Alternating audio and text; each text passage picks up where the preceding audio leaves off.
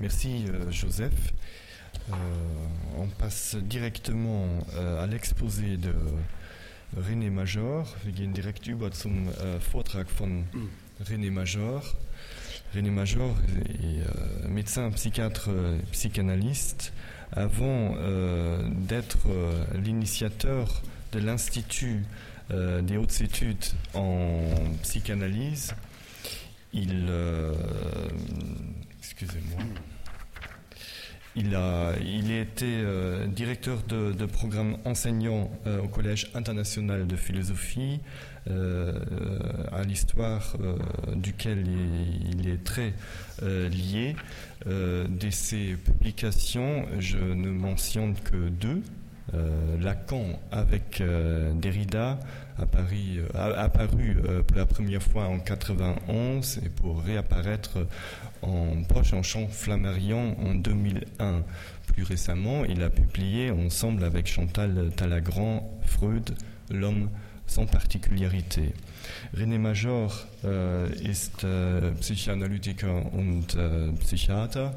Ähm, neben, seinen, äh, neben einer ganzen Reihe von Geschichten, äh, die mit der Institution der Psychoanalyse in äh, Frankreich, äh, insbesondere in Paris, zu tun äh, haben, wo er äh, das Institut des Hautes Études en Psychanalyse gegründet hat, war er Programmdirektor am Collège International de Philosophie, mit dessen Geschichte sein Werk eng verbunden ist.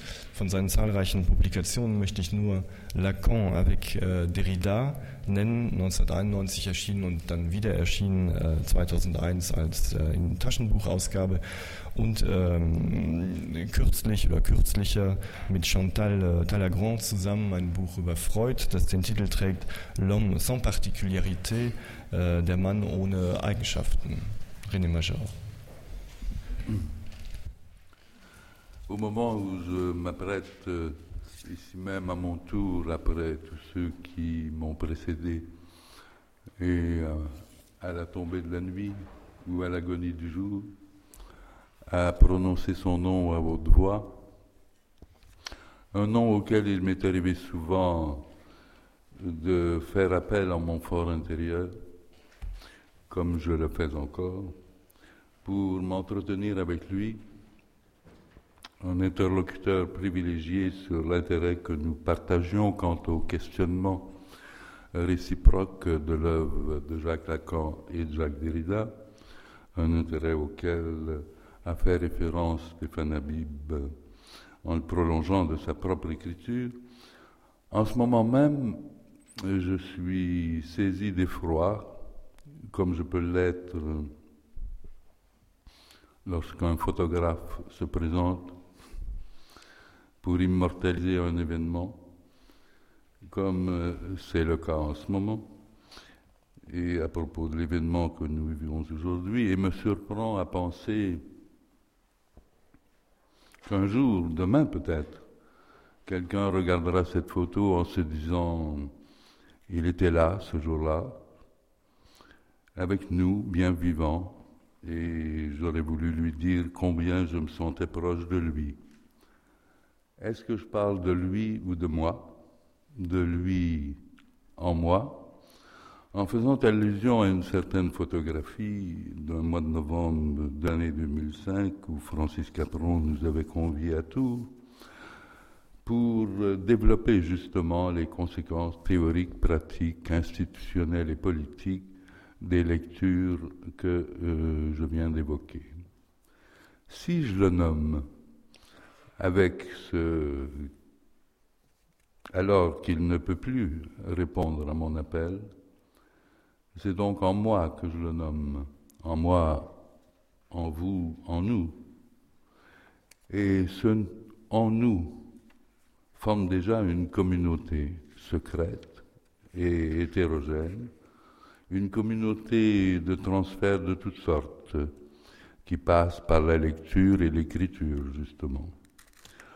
Au moment de nommer de son nom et de son prénom celui qui est ici l'objet de nos transferts de pensée, de le nommer comme le nom d'un proche, d'un ami et dans le même temps d'un nom sans nom, d'un monde où il était, d'un monde auquel nous appartenions ensemble, d'un monde au sein duquel nous, pouvions nous adresser directement l'un à l'autre, les uns aux autres, de vive voix, je dois dire que ce monde comme tel n'existe plus, que c'est la fin du monde, du monde de cette totalité qui aurait été unique et qui ne laisse aucune possibilité de remplacement de ce seul et unique.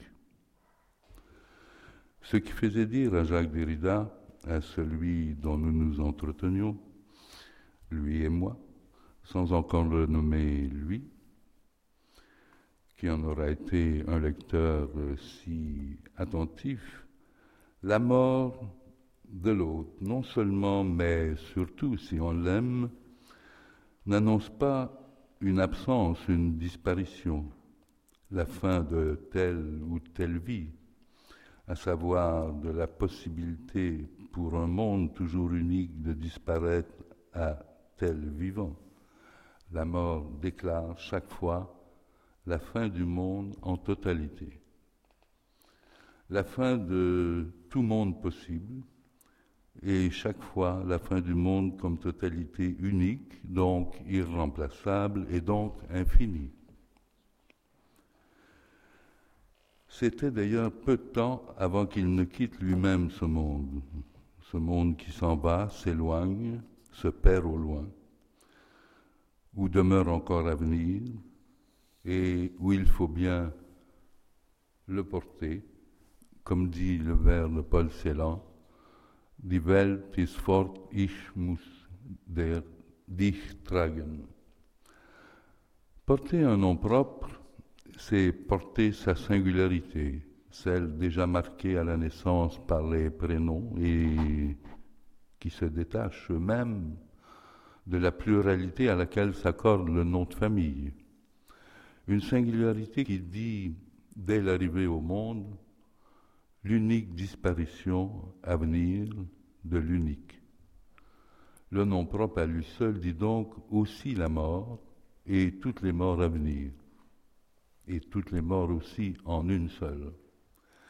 Et lorsque le nom de famille, en vertu d'une renommée, en vient à absorber les prénoms, à dire à lui seul la singularité, ne fait-il pas disparaître tous les autres porteurs du même nom propre? En raison de sa renommée, je pourrais ne dire que son nom de famille et me contenter de le citer, de lui laisser la parole, de m'effacer devant lui, auprès de lui. Mais ce serait ne rien lui dire, alors que si vivant parmi nous, il peut aimer nous entendre, ne pas parler seul. Si en revanche j'évitais de le citer, si j'évitais tout rapprochement avec ce qu'il aura dit et écrit, ce serait le faire disparaître encore.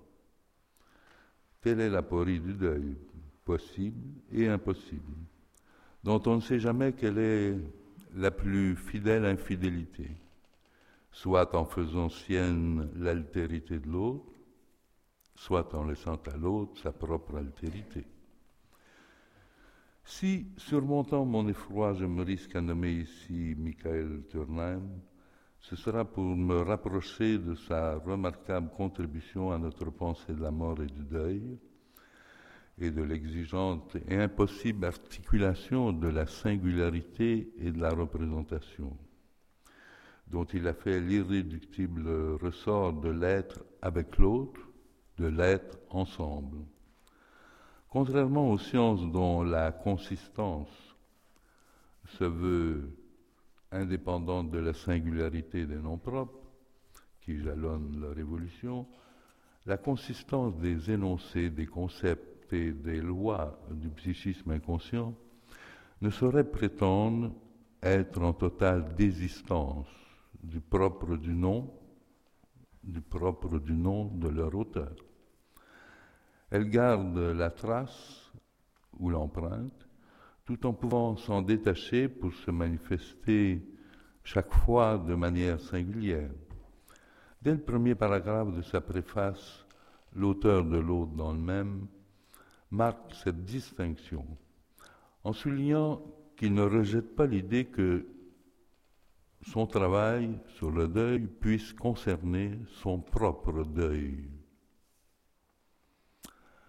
tout en souhaitant et en soutenant qu'il s'agisse aussi d'une émancipation par rapport aux lectures des textes de Freud et de Lacan, qui se veulent si fidèles qu'elles ne peuvent pas, qu'elles ne peuvent pardon, que répéter et, et mortifier par conséquent leurs auteurs. Michael Turnheim opte décidément en ce sens pour une plus fidèle infidélité ou plus infidèle fidélité, qui enrichit les textes freudiens et lacaniens d'autres lectures, et en particulier dans ce travail de sa lecture de Derrida.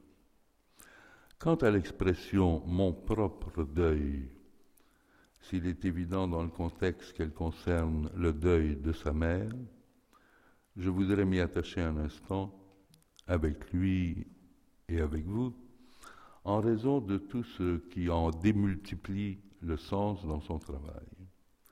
Das andere in Gleichen pose en effet, et c'est son originalité propre, une double altérité qui se révèle dans l'expérience du deuil et qu'on retrouve dans la conception de Turnheim du rapport à l'autre dans le politique.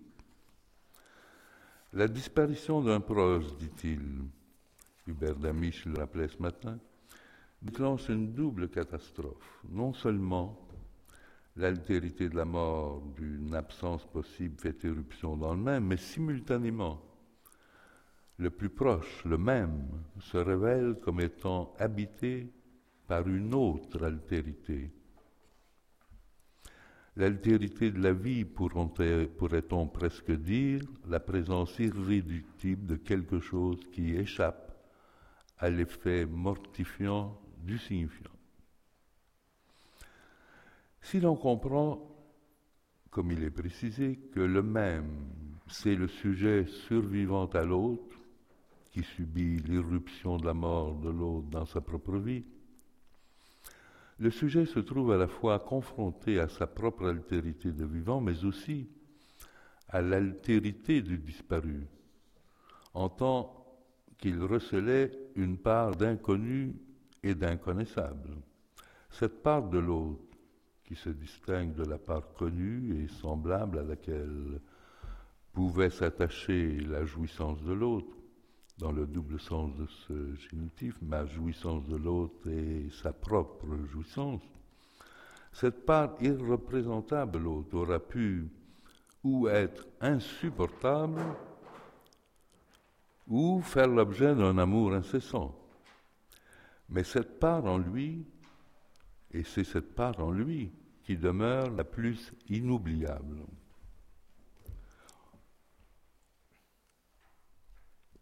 On connaît l'aphorisme d'Héridien qui défie toute traduction. Tout autre est tout autre.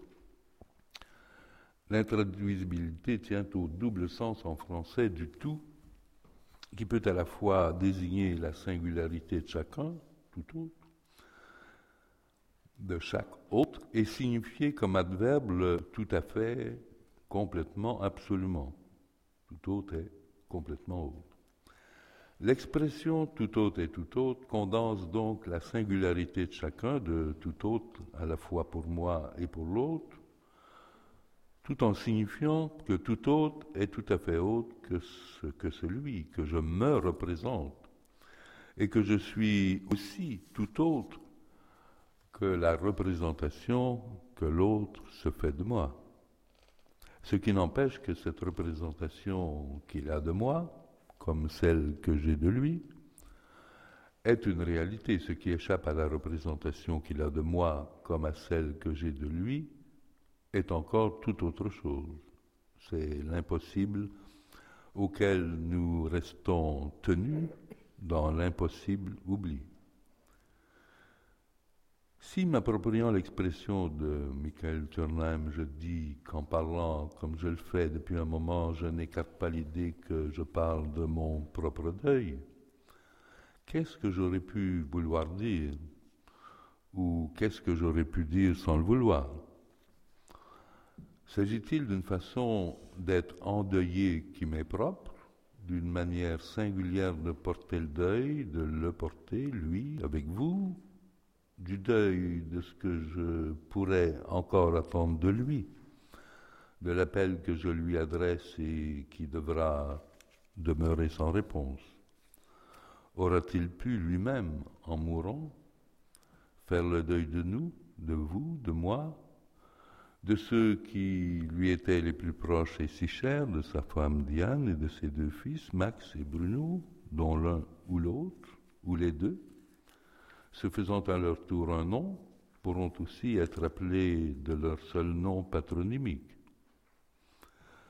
Ou est-ce que, parlant de son propre deuil, je ne parle pas du deuil que chacun serait appelé à faire de lui-même, du deuil de moi-même, de l'autre en moi, de l'étranger, ou de ce qui m'est le plus familier, le plus propre, de cet instant de ma mort, toujours en instance, depuis un originel arrêt de mort, qui est à la fois le verdict, la sentence que je porte en moi depuis ma naissance, et l'arrêt même de cette sentence, l'arrêt de la mort en moi, qui est la vie elle-même. Dans ma venue au jour, mon exposition à la lumière du jour ou à la folie du jour, et mes incessants retours la nuit, aux ténèbres, à l'absence de conscience ou à la conscience obscure, je n'aurais cessé de mêler le jour à la nuit, en dormant avec la raison, et de voir aussi la nuit le jour, en veillant à la folie, en la veillant comme on veille l'être aimé atteint par la souffrance. Le miroir de chacun de mes jours, pour associer ici Blanchot à Turnheim, aura toujours reflété les images confondues de la mort et de la vie, et la mort hors de moi, me sera sans cesse heurté à la mort en moi. On sait depuis Freud que la mort en nous est aussi pulsionnelle que la vie, qu'elles ne sont pas l'une et l'autre dans un simple rapport d'opposition, mais dans un mouvement constant d'altération réciproque.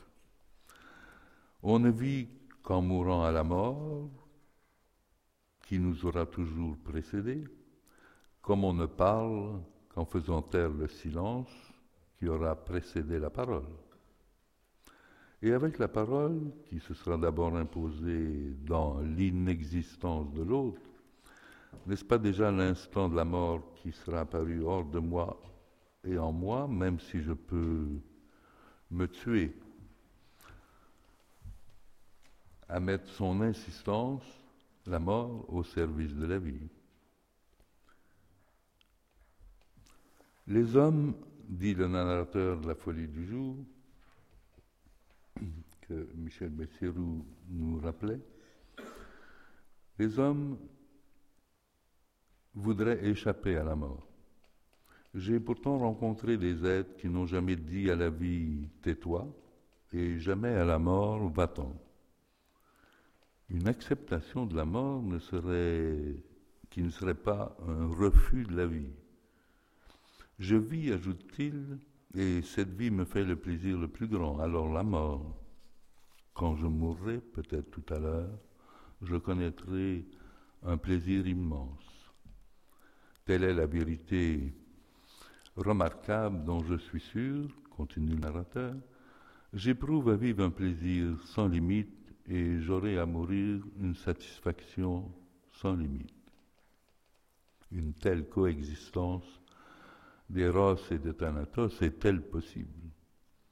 Cette anticipation d'un plaisir sans limite n'est-elle pas aux limites de la vérité possible et impossible que je puisse connaître? L'inexistence de ma propre mort pour l'inconscient ne fait-elle pas de sa survenue un impensable contretemps, ou même un contretemps nécessaire? Il n'y a pas de rendez-vous avec l'amour qui ne soit aussi un rendez-vous avec la mort. On aura tenté ensemble, l'un et l'autre, l'un pour l'autre, de différer cet instant de la mort toujours déjà présent. On aura voulu s'attendre l'un et l'autre jusqu'à la mort en se mourant de vivre ensemble, tout en sachant qu'on ne peut mourir pour l'autre, à la place de l'autre, là où l'autre est seul à mourir. On aura pourtant désiré que l'impossible ait lieu, comme Juliette et Roméo voulant s'inventer l'un et l'autre hors de leur propre nom, et parvenant dans un double arrêt de vie et un double arrêt de mort à se survivre un instant l'un à l'autre. Roméo meurt devant Juliette, qu'il a vue morte, et Juliette se réveille de sa mort pour le voir mourir avant de mourir à nouveau. L'un et l'autre se voient voyant l'autre le voir mourir, et chacun survit à l'autre l'instant de voir l'autre lui survivre. Chacun se voit portant l'autre mort, le gardant, et se voit mort, gardé et porté par l'autre. Chacun aura veillé à la mort de l'autre depuis le premier instant, depuis la première rencontre et dès le moment qui aura lié leur désir. Mais pour qu'un événement si impossible ait lieu, aussi improbable et aussi impossible, il aura fallu un contretemps.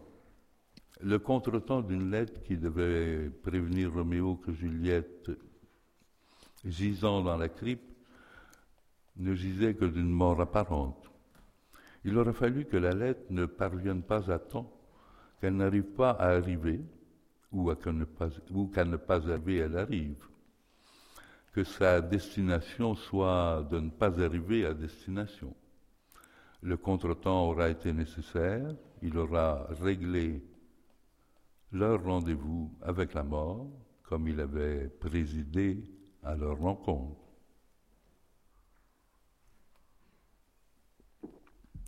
Ce qui est vécu dans le monde des conventions sociales, euh, selon leurs propres fictions et simulacres comme un contretemps, s'avère pour une autre mesure du temps ou du lieu, une autre mesure du désir et de la et de l'aimance.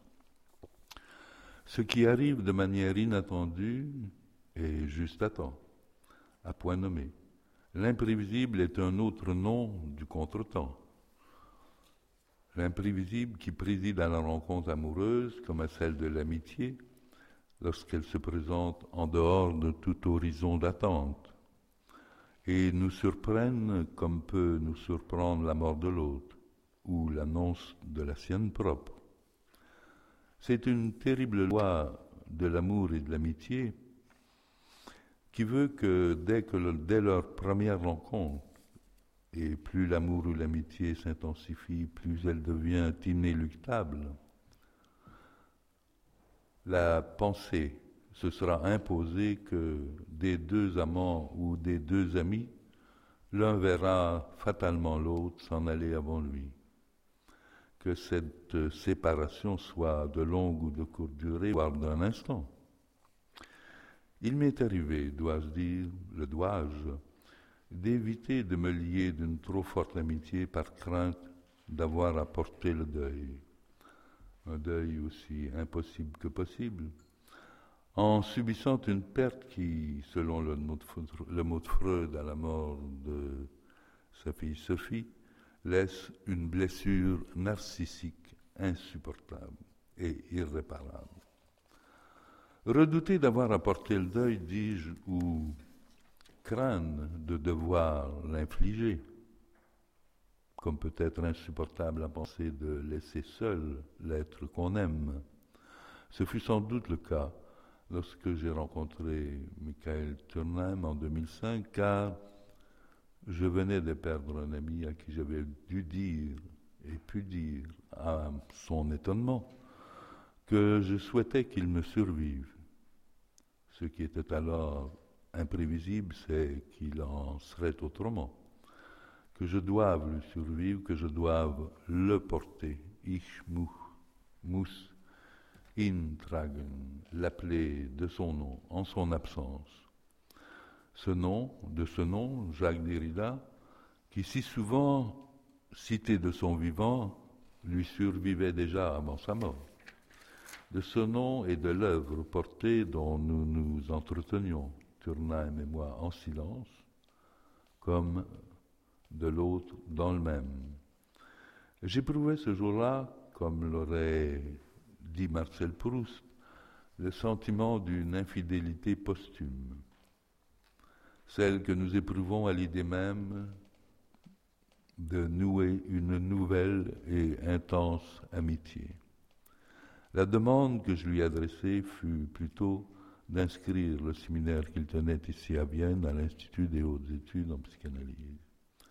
Le nom propre qui déclare la singularité de la vie dit aussi la singularité de la disparition de l'unique avant même qu'elle ne s'accomplisse. Nous l'éprouvons chaque fois que nous nous voyons citer, par exemple, dans un écrit, comme si nous assistions à notre survie après la mort. Le nom court à la mort plus vite que nous, disait-il. Et comme dans le poème de John Donne, nous courons à mort pour la fuir. Mais elle est déjà là devant nous, elle vient à notre rencontre, elle nous attend déjà. Au bord de ce verdict de la fin d'un monde, de, ce veridictum de la dictum, de ce dire vrai du monde qui nous a quittés, de ce monde déjà au loin, dit Welt fort, je dois et je me dois d'un devoir sans dette qui est aussi une promesse. Je me dois de te porter, ich muss dich tragen, de me porter vers toi, de te porter en moi jusque dans l'irréductible singularité de ton altérité qui m'est aussi proche que lointaine, aussi intime que l'absence qu'elle creuse en moi. Autour de Tragen se dessinent autant de transferts, Übertragen, de délégations et missions, Auftragen, et de Austragen qui viennent me signifier et m'enjoindre de porter jusqu'à son terme, jusqu'à l'infini de sa fin. Nous aurons besoin d'être portés par lui, enjoint d'aimer la vie jusqu'à son terme, de veiller au mûrissement de l'œuvre, à la raison, qui est à la fois l'éveil du rêve et l'éveil de la raison, là où avant nous, il aura déjà parlé en nous mieux que nous. Dans l'admiratif et fier salut que nous lui adressons aujourd'hui et dans le salut qu'il ne peut manquer de nous souhaiter en retour, nous saluons l'homme qui savait se mouvoir avec une si rare liberté dans le vaste champ de la culture et qui le faisait à la fois dans une lecture rigoureuse des textes et avec une singulière indépendance d'esprit. Cette liberté, une liberté tout analytique, est une liberté qui portera déjà désormais le nom de Michael Turnheim.